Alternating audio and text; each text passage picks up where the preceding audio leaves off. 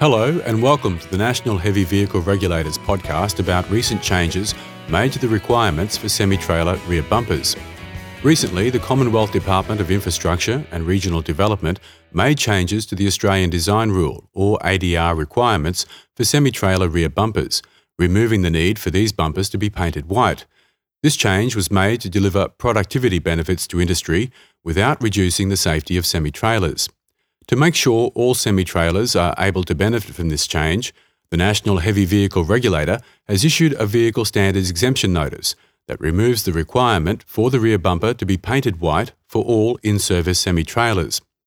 This now means that when replacing a damaged rear bumper or refurbishing a semi-trailer, any colour of rear bumper can be fitted without making the vehicle non-compliant with the heavy vehicle safety standards.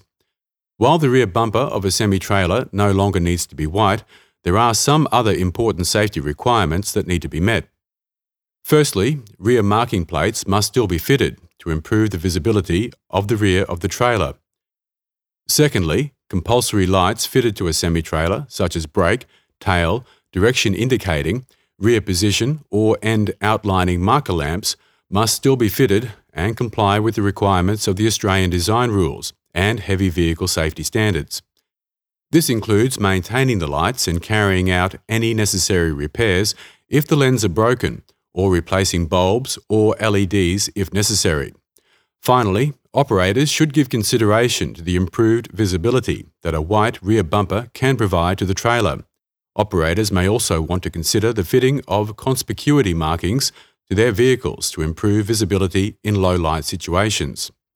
While the NHVR's exemption notice only applies in participating jurisdictions, the regulator is consulting with regulators in both Western Australia and the Northern Territory about the issue of similar exemptions in those jurisdictions. When further information is available about how these jurisdictions will manage this issue, more information will be provided in the Vehicle Standards Guide on the NHVR's website. Remember, it is an offence to operate a defective vehicle on the road network. A heavy vehicle is classed as defective if the vehicle or a part of the vehicle does not comply with the heavy vehicle standards, or has a part that does not perform its intended function, or has deteriorated to an extent that it can no longer be relied on to perform its intended function. Driving a defective vehicle on a road may result in the issue of a defect notice, an on-the-spot fine, or a notice to appear in court.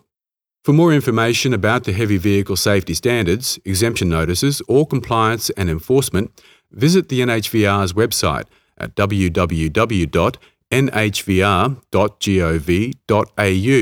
or call 1300 MY NHVR or 1300 696 487. Thanks for listening to this podcast brought to you by the National Heavy Vehicle Regulator.